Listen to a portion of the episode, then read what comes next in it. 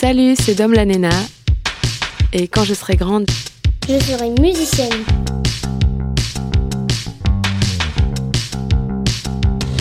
Un programme tout beau tout frais de Kitsono.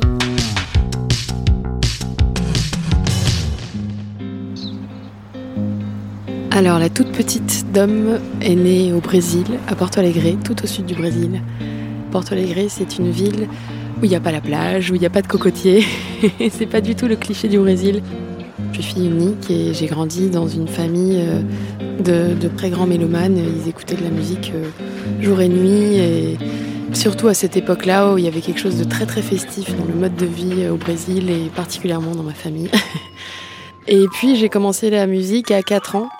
D'abord j'ai fait un peu d'éveil musical, ensuite j'ai fait du piano j'ai eu aussi beaucoup de chance parce que c'était une super école de musique où j'ai fait beaucoup d'amis jusqu'aujourd'hui. Mes, mes profs sont devenus des grands amis. Mon prof de violoncelle euh, habite aujourd'hui dans la maison où j'habitais quand j'étais enfant. Ma mère est psychanalyste et mon père est prof de philo. Mais ma mère, avant d'être psychanalyste, était prof de français et donc ils ont un rapport euh, très fort avec la langue et la culture française, mes parents. Et on écoutait aussi beaucoup de chansons françaises. Mes parents écoutaient un peu de tout.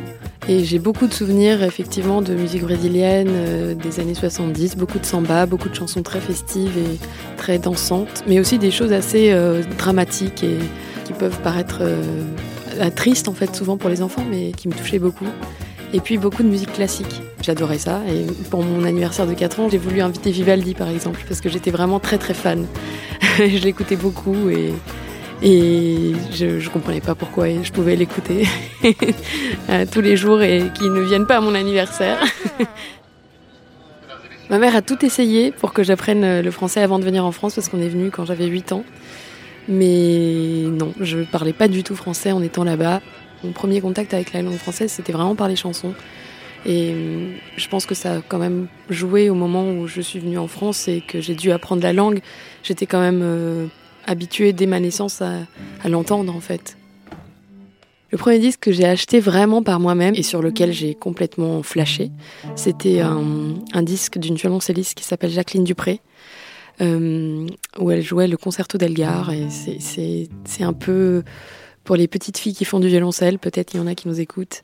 Euh, c'est souvent comme ça qu'on a envie d'être violoncelliste.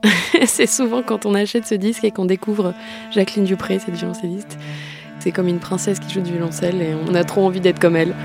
Et voilà, je me souviens d'être allée au, euh, Gibert, euh, boulevard Saint-Michel, euh, acheter ce disque et, et m'écouter beaucoup, beaucoup, beaucoup. Alors ma mère m'emmenait en fait voir les répétitions d'orchestre de l'orchestre de la ville. Et donc mon, mon grand plaisir, c'était de jouer, de, de, faire des orchestres à la maison avec mes copines, mais avec des faux instruments, quoi. Et moi, évidemment, j'étais le chef. Et après, j'ai eu un piano, effectivement, vers 5-6 ans. Et mon violoncelle, le violoncelle, j'ai commencé plus tard à, à 7 ans et demi, plus ou moins. Et j'ai tout de suite eu un violoncelle parce qu'il fallait, voilà, il fallait en avoir un. Je pense déjà que chaque violoncelle est différent et chacun a un rapport différent à, à son violoncelle. Euh, je pense que ce qui est super avec un violoncelle, c'est que déjà il a un registre très très grand. On peut faire des choses très graves, jouer dans les graves et jouer dans les super aigus, aussi aigus qu'un violon presque. Moi, le mien s'appelle Léon par exemple. C'est un garçon et je l'ai depuis que j'ai 12 ans. On a vécu tellement de choses ensemble, je je pourrais pas du tout m'en séparer quoi. Je me vois pas monter sur scène avec un autre violoncelle. Enfin voilà, là j'en parle et j'en suis émue quoi parce que vraiment on a un rapport euh, très fort. J'ai mis longtemps, pendant un an au moins, j'ai essayé plein de violoncelles et je sais pas, je me, je trouvais pas euh, celui que je voulais et c'est un peu comme les copains finalement. Il y a, il y a quelque chose qui, qui, se passe parfois quand on rencontre quelqu'un, on, ne l'explique pas trop et puis finalement c'était un peu comme ça quand j'ai rencontré Léon aussi. On a appris à se connaître, je l'ai un peu apprivoisé petit à petit. Puis voilà, en fait avec les années, on, on est devenus euh, inséparables. Je suis venue en France à 8 ans, je suis restée 4 ans et c'est ici que j'ai voulu faire du violoncelle et à, vers mes 9 ans, j'ai eu comme une révélation quand j'ai acheté ce disque d'ailleurs de Jacqueline Dupré. j'ai découvert par moi-même euh, plein de morceaux pour violoncelle et, puis j'étais au conservatoire, je voyais des élèves plus grands les jouer, donc euh, du coup je pouvais me projeter aussi dans, ces autres adolescents ou, enfants. Et du coup c'est devenu une obsession. Je ne faisais plus que du violoncelle. Euh, je faisais même plus mes devoirs. On est resté 4 ans et ensuite il a fallu revenir au Brésil et c'était très difficile pour moi parce que j'avais envie de rester. J'avais 12 ans et demi, j'avais plein de copains, enfin j'avais pas du tout envie de me, séparer encore une fois de mes copains parce que c'était la deuxième fois vu que déjà venir à 8 ans c'était assez difficile aussi. Et, euh, et, ça a été assez difficile pour moi le retour au Brésil, euh, surtout que Porto Alegre c'est une grande ville mais où finalement il n'y a pas beaucoup de vie culturelle. Et il n'y avait pas de conservatoire. Euh, voilà, il y avait l'école de musique quand j'étais petite, mais je pouvais pas vraiment continuer là-bas. C'était pour les petits, quoi, vraiment tout petits. Quand vraiment tu es passionné et que tu sais que tu veux devenir euh, musicien professionnel, finalement tu as un lien très fort qui serait avec ton professeur. Et, il faut trouver la bonne personne aussi. Parfois, ça matche pas du tout. Parfois, on s'entend pas du tout. Parfois, il y a des profs qui sont très sévères ou, ou juste qui savent pas bien expliquer. voilà, c'est, il y a une affinité aussi personnelle qui, qui, est très importante, je trouve. Et, hum, et, donc, du coup, en, essayant de trouver des solutions, je me suis souvenu qu'une de mes violoncellistes préférées, qui s'appelle euh, Christine Walewska, euh, elle est américaine, mais je savais qu'elle avait un lien avec l'Argentine. Et, donc, du coup, j'ai cherché son numéro. Euh, C'était un peu le début d'Internet. j'ai trouvé son numéro et je l'ai appelé. Et euh, j'ai eu beaucoup de chance parce que c'était quelqu'un de très très très sympa et je pense qu'elle était, elle s'attendait pas du tout à un coup de fil pareil. Et par chance, en fait, elle habitait entre New York et Buenos Aires, elle y allait beaucoup. Et, euh, et elle m'a proposé qu'on se rencontre là-bas et j'y suis allée. J'avais 12 ans. Elle m'a donné des cours. Elle m'a présenté à un autre prof qui habitait là-bas, qui était français, qui, qui, était, qui était prof au conservatoire de Buenos Aires qui m'a accepté dans sa classe. Elle, elle faisait des allers-retours. Bah, du coup, je suis revenue euh, chez mes parents à Alegre. Je leur ai dit, bon, bah, en fait, il faut que je déménage là-bas. Et six mois après, à la rentrée, j'ai déménagé là-bas. Donc euh, c'était quand même un peu une aventure. Euh, je parlais pas espagnol parce que c'est pas la même langue. Au Brésil, on parle portugais. Euh, en Argentine, on parle espagnol. Je parlais pas la langue. je connaissais personne sur place à part ce prof. Je suis pas sûre que j'étais spécialement douée, en tout cas d'un point de vue technique. Peut-être au point de vue musical, oui, mais au point de vue technique, j'étais surtout acharnée en fait. Je, travaillais vraiment beaucoup, beaucoup, beaucoup. Je suis venue en France, j'avais 18 ans. Je suis revenue à 18 ans. Et, et, je suis revenue pour faire mes études euh, au conservatoire. Et en fait, j'ai eu beaucoup de chance parce que j'ai rencontré euh, une femme qui s'appelle Edith Fambuena et qui travaillait avec beaucoup de gens et qui était en train de, réaliser un des derniers disques de Jane Birkin qui s'appelle Enfant d'hiver. Et on est devenus amis et Edith avait besoin d'un violoncelle pour ce disque.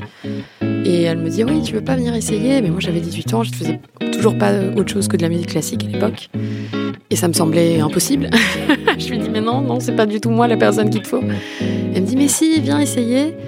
Et du coup, euh, j'ai dit bon bah allez, on va essayer. Et puis en vrai, j'avais hyper envie que ça marche, mais à ce moment-là, j'étais un peu justement en train de me, poser des questions sur où est-ce que je voulais, qu'est-ce que je voulais en faire en fait de tout ça et où est-ce que je voulais aller avec le violoncelle, si je voulais jouer dans un orchestre. Enfin, je savais pas trop ce que je voulais faire en fait. À la base, Edith, elle, m'avait envoyé deux ou trois morceaux et puis finalement, on s'est complètement emballé. On a, on a mis du violoncelle partout sur le disque. et du coup, euh, après, je suis partie en tournée avec elle pendant deux ans et demi. Et on a fait le tour du monde, quoi. C'était vraiment une chance euh, incroyable. le moment où je me suis mise à écrire de la musique, c'est venu automatiquement sous forme de chansons, en fait. Et euh, jusqu'à là, je chantais pas du tout. Et d'ailleurs, comme j'ai l'oreille absolue, j'entends le nom des notes. Je m'emballais en fait en chantant des morceaux de musique classique, souvent avec le nom des notes, et je chantais un peu n'importe comment. Dans ma tête, j'entendais tout, mais en fait, en vrai, c'était hyper faux et complètement à côté de la plaque. Donc du coup, plein de gens de l'époque me disent, mais ah ouais, c'est étonnant quand même aujourd'hui que tu sois chanteuse, parce qu'à l'époque.